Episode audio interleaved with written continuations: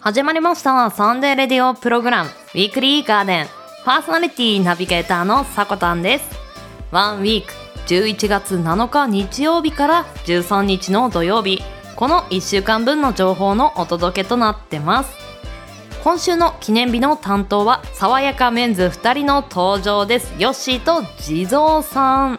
2人の爽快なトーク。ぜひぜひ楽しんでいってください。そしてコーナーなんですが毎月第1週というところで本と会話するラジオ本日のお相手ナビゲーターは引き続きヨッシーが担当します。読書の秋晴れやかな空の下本を楽しむ時間などいかがでしょうか？そして番組最後までお付き合いいただければと思います。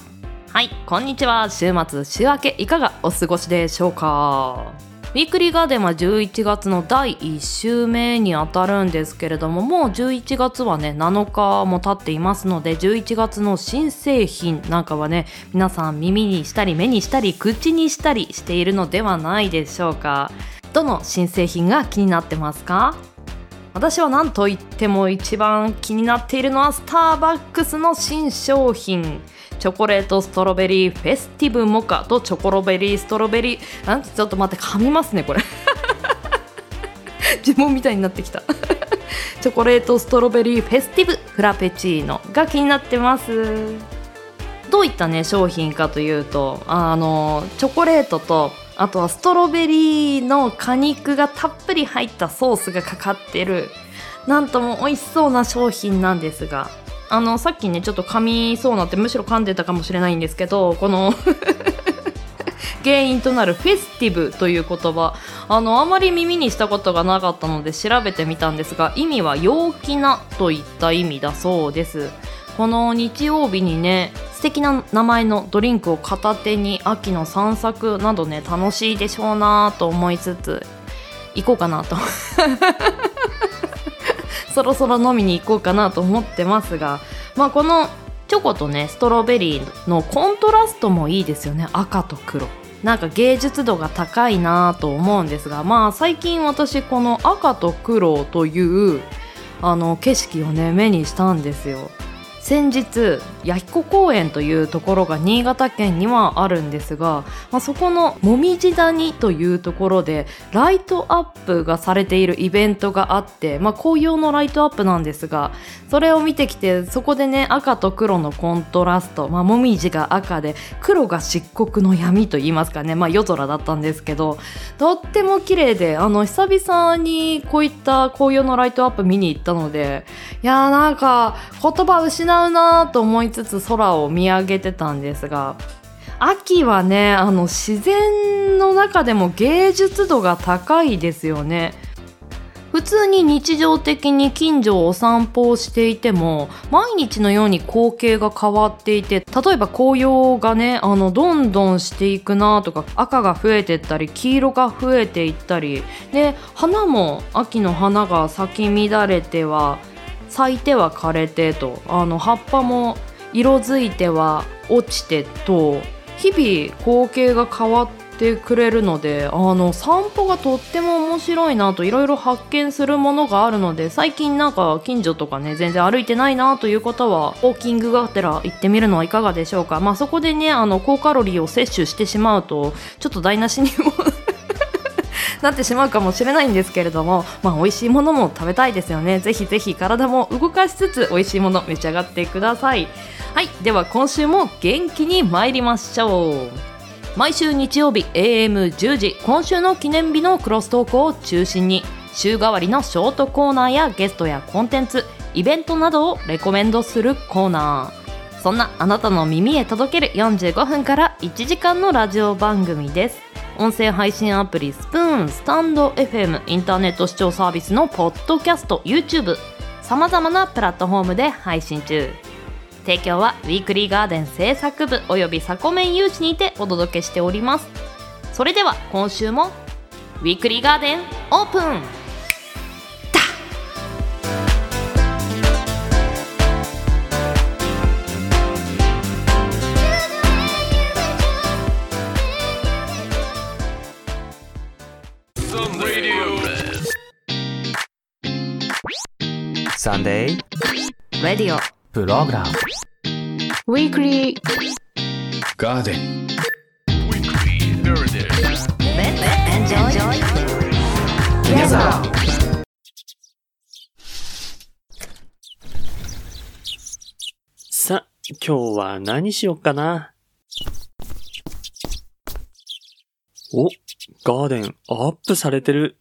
なのは、エノスイクラゲの日でございます。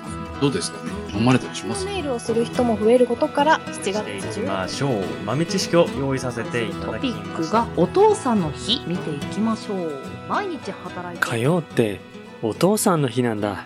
うーん、電話してみようかな。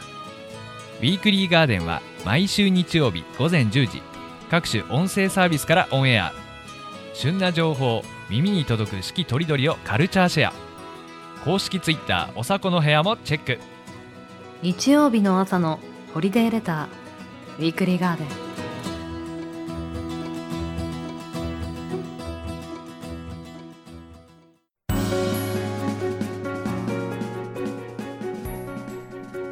11月7日日曜日から11月13日土曜日、今週の記念日です。こちらは一般社団法人日本記念日協会のホームページに記載されている協会に登録された記念日を紹介していきます。今週全体の項目数は128項目でした。担当はヨッシーと地蔵です。よよろしくお願いします。ろしくお願いします。秋になりましたね。なりましたね。はい、すっかり冷え込みましたけども、地蔵さん、はい。この秋、芸術の秋とか食欲の秋とか、いろいろありますけど、なんかやってみたいところあります？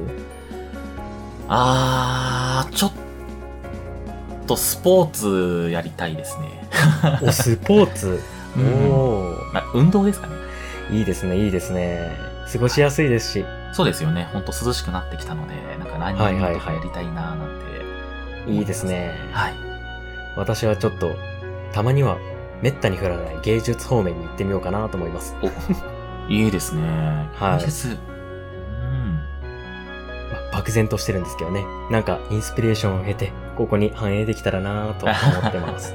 いいと思います。はい。では、やっていきましょうか。はーい。よろしくお願いします。はい、お願いします。改めまして、今週の記念日を見ていきましょう。まずは、本日11月7日日曜日の記念日。協会が制定した記念日は17項目です。私が最初に選んだ記念日はこちら、いいお腹の日。では見ていきましょうか。神奈川県横浜市に本社を置き、牛乳、アイスクリーム、生クリーム、ヨーグルトなど乳製品の製造、販売を手掛ける高梨乳業株式会社が制定。高梨ヨーグルトお腹へ GG などを通じてヨーグルトの良さを多くの人が知り、いいお腹を心がけるきっかけにしてもらうのが目的。日付は11と7で、いいお腹と読む語呂合わせからとのことです。うーん。いやーね、あの、秋になって寒暖の差も激しくなってきて、お腹壊しやすい時期なんじゃないかなと思って、こちら持ってきました。確かにそうですね。はい。ヨーグルトとか、結構普段食べますかね？あー、ヨーグルト僕最近食べてないですね、そういえば。あ、本当ですか？は私は普段お腹が結構緩い方なんでね、ヨーグルトにお世話になること多いんですけどね。い。うーん。うん。あ、そうなんですね。はい。うんこれも継続的に取ったり、時には本当に痛い時はですね、プレーンヨーグルト、あの大きいの、一つ丸々食べておくと、すごく、腸の調子がね、良くなりますんでね、あおすすめです。あー、やっぱりそうなんですね。はい。うんちょっとお腹良くないなと思ったら、ぜひとも、高梨ヨーグルト、取ってみてください。そうですね。ちょっと久しぶりに食べてみようかと思います。はい。さて、続きましては11月8日、月曜日の記念日。協会が制定した記念日は16項目です。私が次に選んだ記念日はこちら。歯茎の日。ほう。はい。では見ていきましょう。はい。歯周病と知覚過敏の危険性と、それらを防ぐために歯茎のケアが大切であることをアピールするために、佐藤製薬株式会社が制定。日付は11月8日と9日で、いい歯茎と読む語呂合わせからとなっております。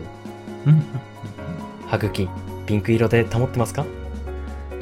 多分保ててるはずですね。歯磨きは結構あの、うん意識してるので。いいですね、いいですね。私結構歯と歯茎弱めなんで、あ、そうなんですか？はい。つい生活習慣とか食生活が乱れてしまうとね、あっという間にこの歯と歯の周りがなんか良くない色になっていることが多いんですよ。あー。なかなか歯茎っていうのも体全体の調子が出てくるポイントだと思うんですよ、間違いないですね、本当に。はい。うん今ピンク色で保てている地蔵さんと、あとお聞きの皆様は大丈夫だと思いますがね、不調を感じたらぜひともすぐ歯医者に行くなり、食生活を見直すなりしてみるといいかもしれないですね。はーい。どんどん参りましょう。はい11月9日、火曜日の記念日。協会が制定した記念日は10項目です。火曜日の記念日はこちらをチョイスしました。IT 断食の日。ちょっと見ていきましょうか。はいシステム開発、コンサルティング事業、IT ソリューション事業などを展開する株式会社ドリームアーツが制定。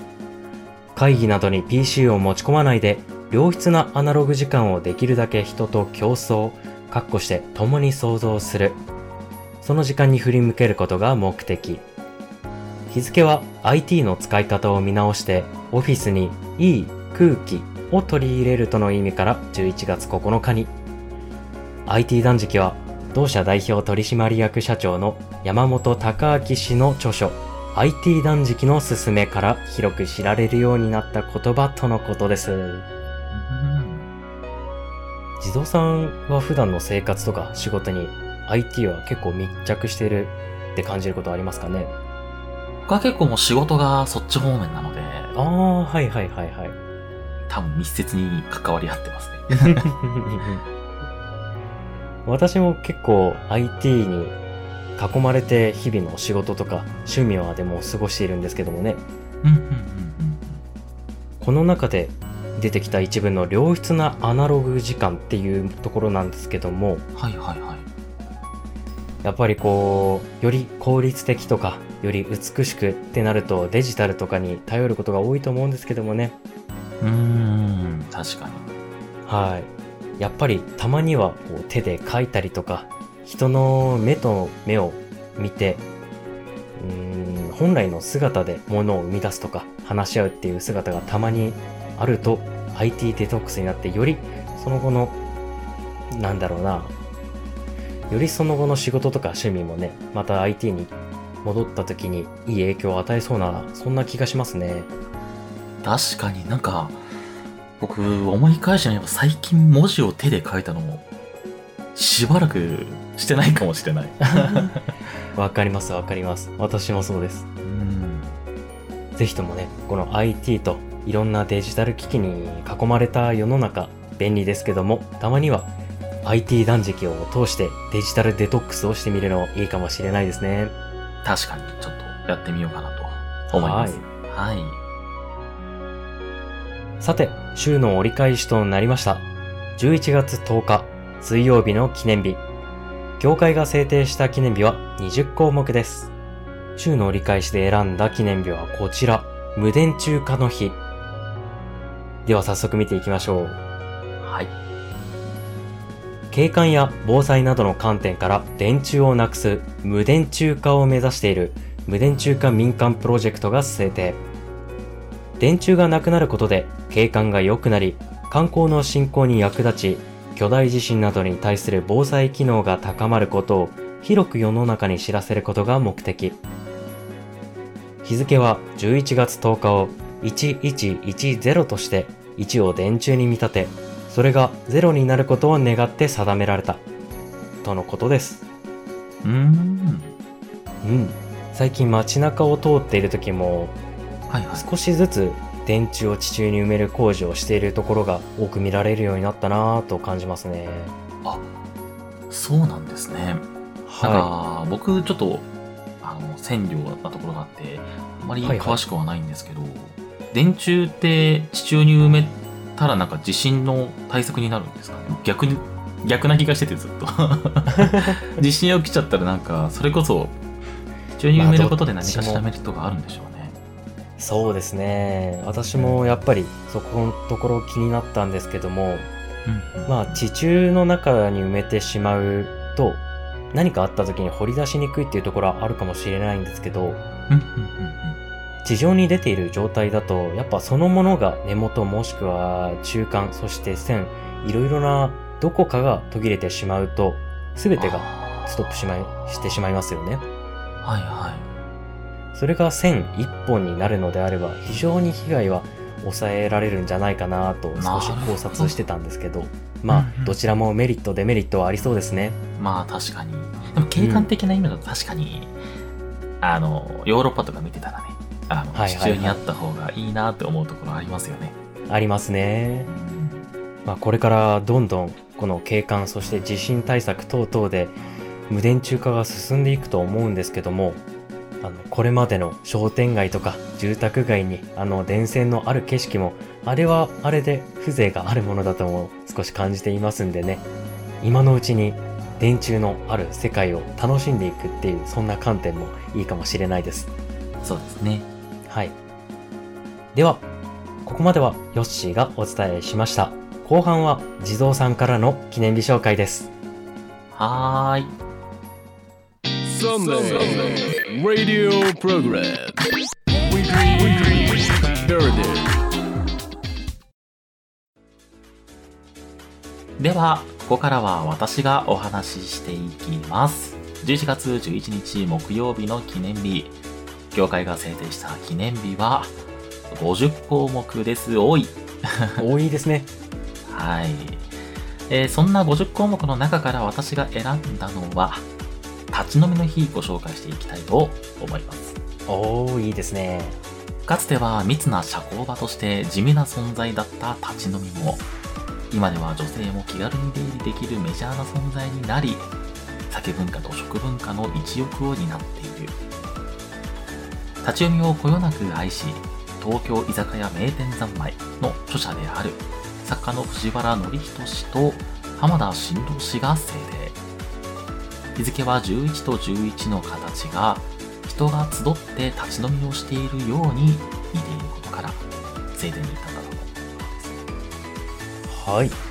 はい、ということでですね、あの、立ち飲みとか、結構あの、ヨッシーさんはされたこと、もしくは、通われ、結構通われたりとかされてらっしゃいますか？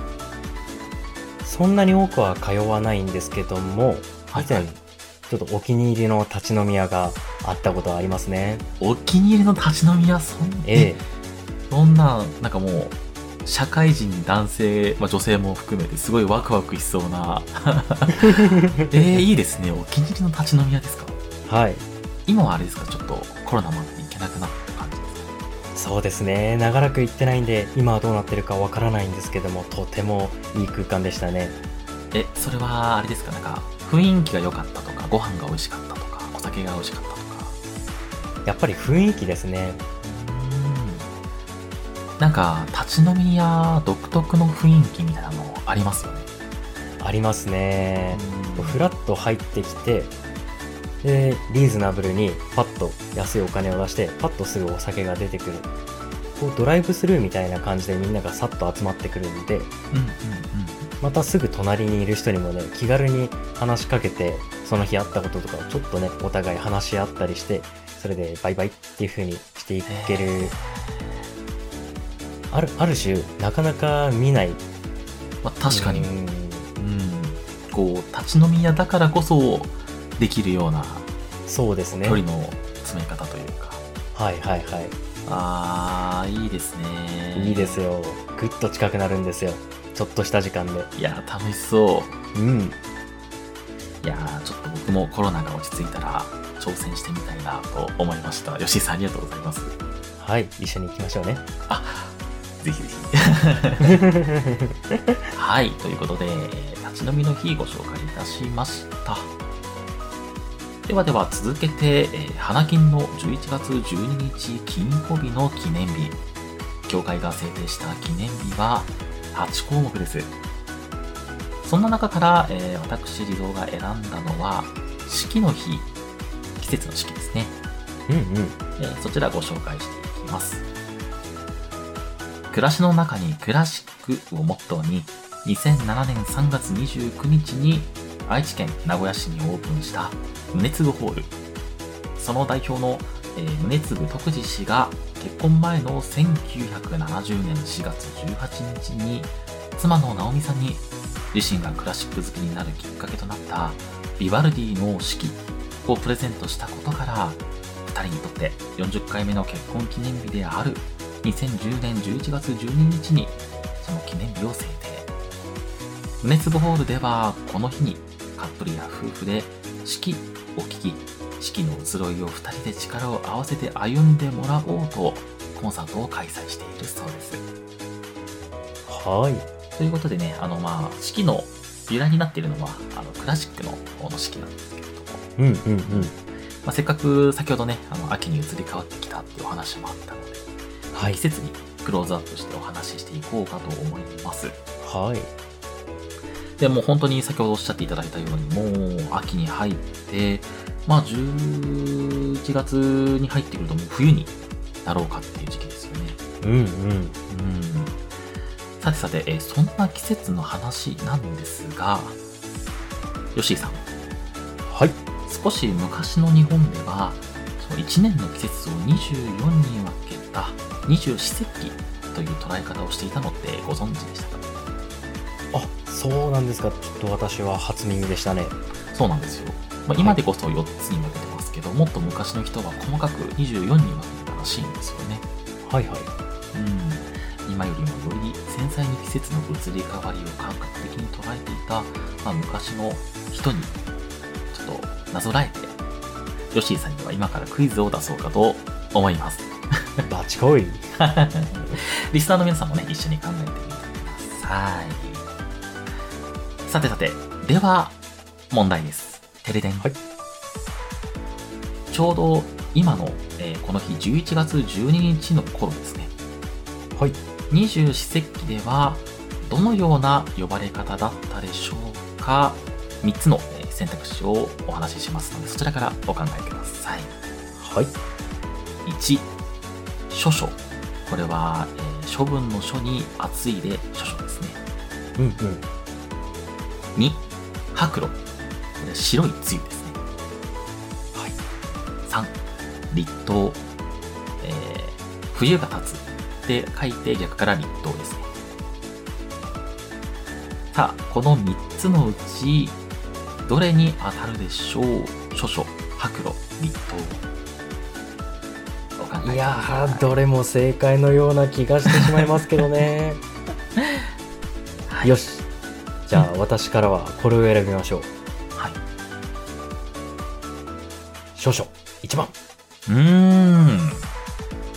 えーでは、リスナーの皆さんも考えていただけたでしょうか。えー、ヨシさんは書書を選んでいただきましたけれども。では、えー正解を発表いたします。てんてんてんてん。正解は、立冬でした。残念。外れたかー。そうなんですよね。ちなみになんですけれども、まあ、立冬が、えー11月8日頃ですね。うんなので、うんまあ、12日近い、こちらの季節が、まあ、立冬になるんじゃないかなと思うんですはいはいはい。じゃあ、えっと、まあ、選ばれなかった先に白露から。はいはい。白露は、えー9月の8日あたり、まあ、初めですね、9月初め。はい。が白露と呼ばれていたそうです。では、えー諸書はいつなのかと言いますと、えー諸書は8月の終わりになりますね。8月23日頃が諸書と呼ばれていたそうです。うーん。ということで、まあ、11月はもう昔の二十四節気では、まあ、冬に入り始める頃という認識だったそうですね。はいはいはいはい。という正解になります。残念でした。惜しい。惜しくないか。まあまあでも、あの、名前が似通ってたので、どれ選んでもおかしくはなかったと思います。はい。まあちょっとこういう二十四節気もね、あの、面白いので、ぜひ気になった方は調べてみてください。はい。はい。ということで、四季の日お話ししました。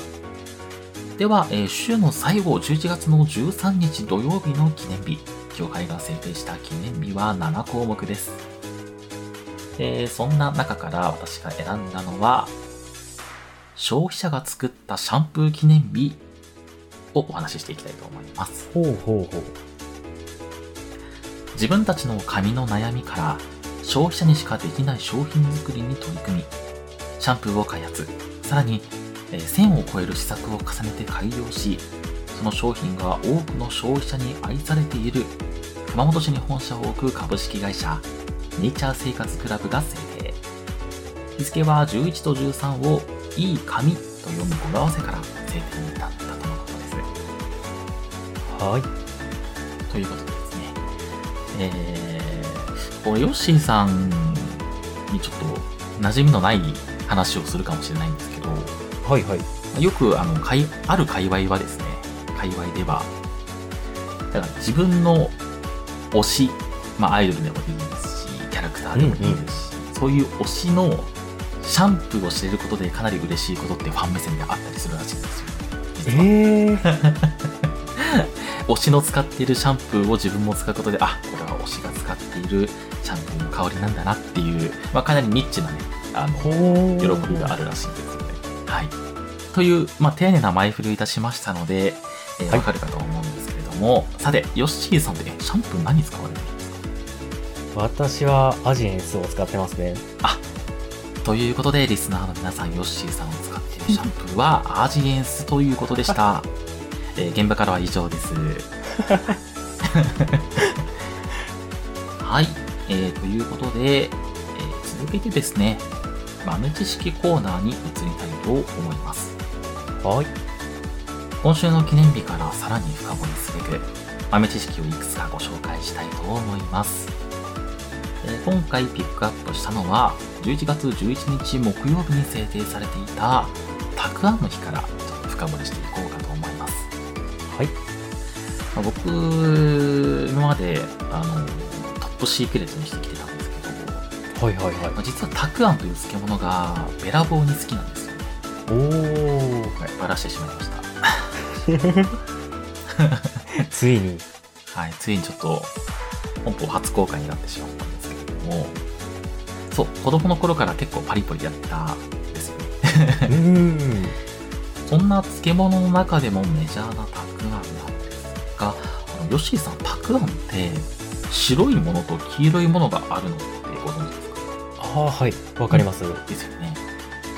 まあ、あれ、もともと大根なので、まあ、白いのはわかるじゃないですか。大根。はい。じゃあ、黄色の色の元って、あれ何なのかな？とかってわかります？ええ黄色の元か。そうですね。大根の花が黄色いんで、その大根の花の黄色とか使っているとか。なるほど、なるほど。さすがに違うか。じゃあ、自然由来のものなのか、もしくは着色なのか、みたいな考え方だと思ってた。着色に一票ですね。なるほど。了解しました。えーあれってですね、実は、自然由来らしいんですよ。ええ そんな。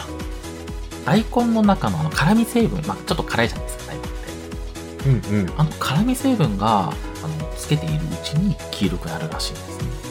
へえ。だから意識して無理に色をつけているわけではないそうですよ。そうだったんですね。面白いですよね。面白いですね。もうちょっと調べて、へーってなりました。てっきりつけてるのかなって思って。いや、そう思いますよね。リスはいナーの皆さん。そうだと思います。それから、まあ、たくあんといえば、まあ、これ結構僕も初めて知ったんですけれども、はい。なんかあの滋賀県の名物にサラダパンっていうのがあるらしくて、うんうん。これ、あの、コッペパンにマヨネーズと、えー、刻みたくあんを挟んだものらしいんですよ。刻みたくあん？こんなん絶対うまいじゃんってちょっともう調べながらあの半切れしてたんですけど。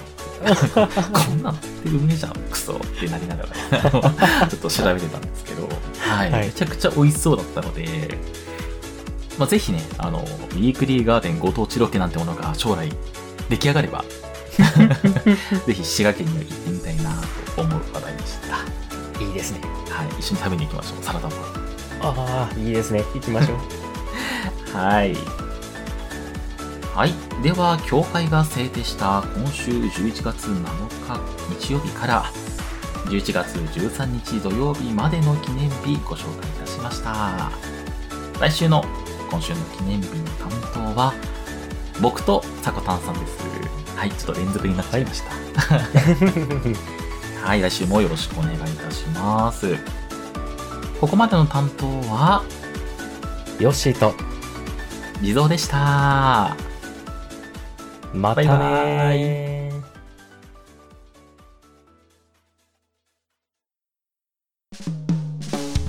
あなたの週末のちょっとしたスパイスにウィークリーガーデン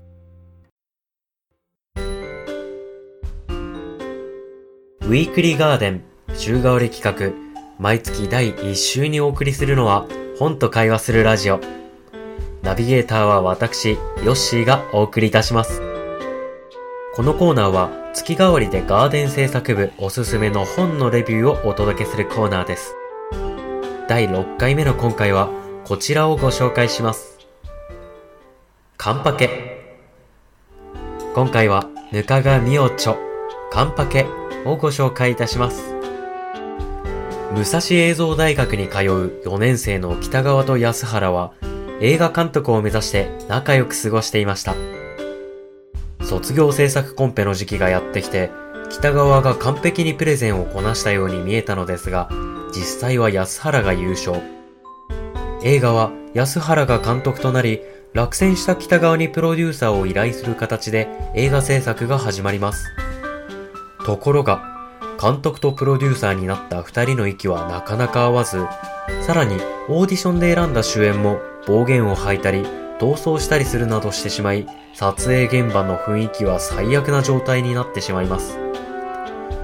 北川はなぜ自分がコンペに落選したかわからなかったのですが、ある思惑を持って安原とタッグを組むことを決意していました。そして安原も自らに大きな秘密を抱えて、それを誰にも言えないまま映画制作に邁進します。トラブルが次々と発生する撮影現場やスタッフ、二人はどのようにクルーと一緒に乗り越えていくのでしょうか。タイトルのカンパケは、メディア業界では完全パッケージの略語で、放送などですぐに使える素材に仕上げたもののことを言います。映画業界でも頻繁に使われる言葉です。この物語では、そのカンパケを作るために、撮影クルーや演者たちが徐々に息を吹き返していく様子がワクワクさせてくれますし、そして競い合う二人の関係がとてもキラキラしています。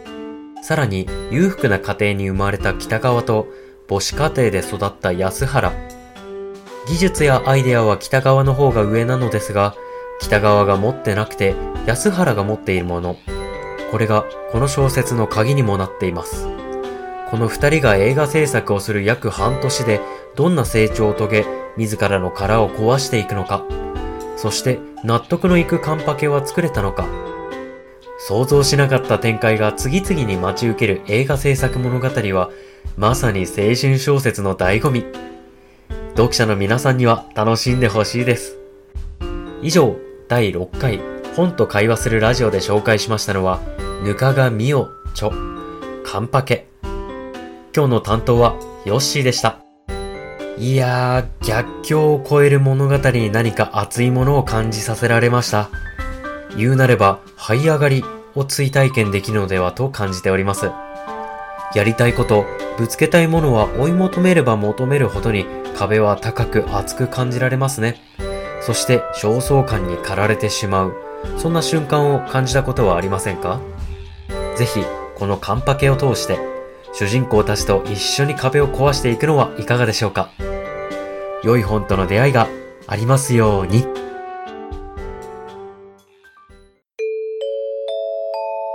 あなたの一日日に加えてほしいラジオキャストがあります Spoon New Radio Program, Variation Radio. バリラジ。10人のスプーンパーソナリティが平日の夜にお送りするラジオキャストプログラム。移動のお供に作業のお供に。個性豊かな10人のパーソナリティがあなたの日常に寄り添うラジオをお届けします。あなたの好きがきっと見つかる。バリラジ平日夜21時キャストアップ.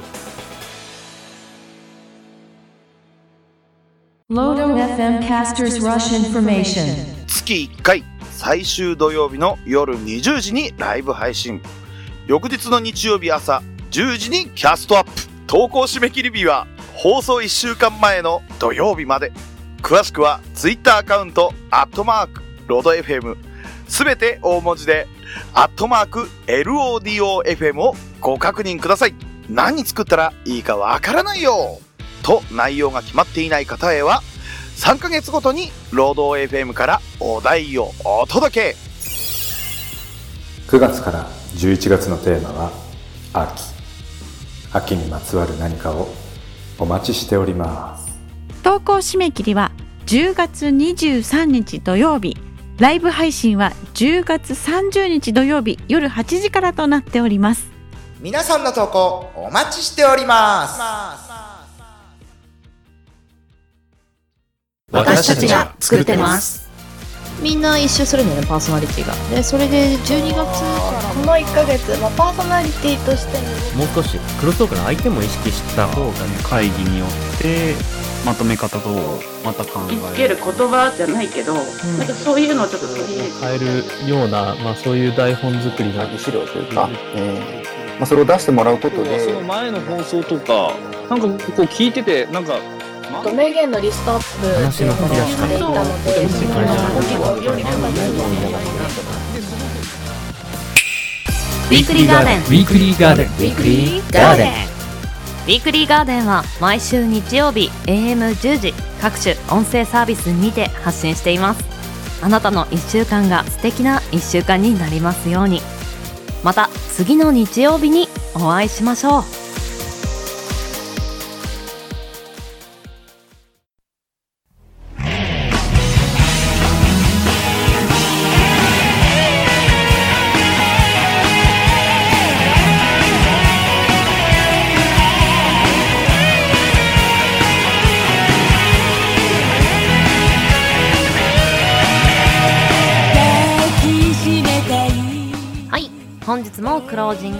間です。ウィークリーガーデンシャープ 19CM の提供は音声配信アプリスプーンよりバリラジさんそしてロド FM さんのキャスターズラッシュの CM 流させていただきました。詳しくは番組公式 Twitter アカウント名おさこの部屋にて発信してますので要チェック。さらに番組ではお便りを募集しています。ツイッターアットマーク 4KTORIDORI ツイッターアットマーク 4KTORIDORI 四季とりどりの固定ツイートに投稿フォームが設置されていますのでそちらの方からお待ちしています。はいあの先ほどね聞いていただいたと思うんですがウィークリーガーデン新 CM 始まりました。あの声を聞いてもらってパーソナリティさんたちの声も入ってると思うんですけどそれ以外の人たちの声というのがあのスタッフ陣となります、まあ、台本を用意したり情報を用意したりあのウィークリーガーデンを作るにあたっていろいろ裏で作業してくれている方たちの声なんですけれども、まあ、その CM の中の音声っていうのはそのウィークリーガーデンを作る会議の様子を録音してこうねちょっと切り取りをして CM にさせていただきました。聞いてる人がね気持ちよく聞けるように自分たちなりに考えて、あのー毎回こういったラジオを作ってますのでぜひぜひリスナーさんにも楽しんでいただきたいなというところで、まあ、作り手の気持ちなんかを添えた CM を流させていただいてます。そしてもう一つ先ほど流させていただきました CM バリラジさんバリエーションラジオ略してバリラジというんですけれどもこちらのバリラジさんは10名のパーソナリティさんがいらっしゃってそれであの1クール2クールと2週間に分けてねあの平日月曜日から金曜日まで発信している番組なんですけれどもそちらとタイアップコラボが決定しました。来週の11月14日から始まるんですけれどもイベント名はチェンジングル。お互いの番組にジングルを提供し合うという企画です。11月いっぱい開催していこうと思います。あのどういう内容かというとウィークリーガーデンのメンバーでバリラジさんのジングルを作ってバリラジさんのメンバーでウィークリーガーデンの番組の中のジングルを作っていただくと。お互いでジングルを作って交換し合うというのがこのチェンジングルの企画でございます。来週からスタートです。どんなねジングルをご用意していただけるのかなと私もまだね原本聞いてないんですよ。ちょっとワクワクしてます。皆さんぜひ一緒に楽しんでいきましょう。この内容についてもあのツイッターのおさこの部屋にて発信してますのでぜひぜひ見て聞いて楽しんでいただければと思います。バリラジさん頑張っていきましょうねでは人生に花と緑を楽しむひとときをここまでのお相手はさこたんです。この番組の提供はガーデン制作部およびサコメン有志の提供でお届けさせていただきました。皆さん良きウィークリーを。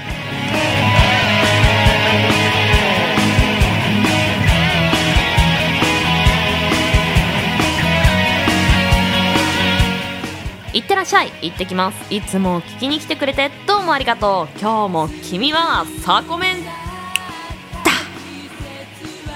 また来週「思い出になることさ」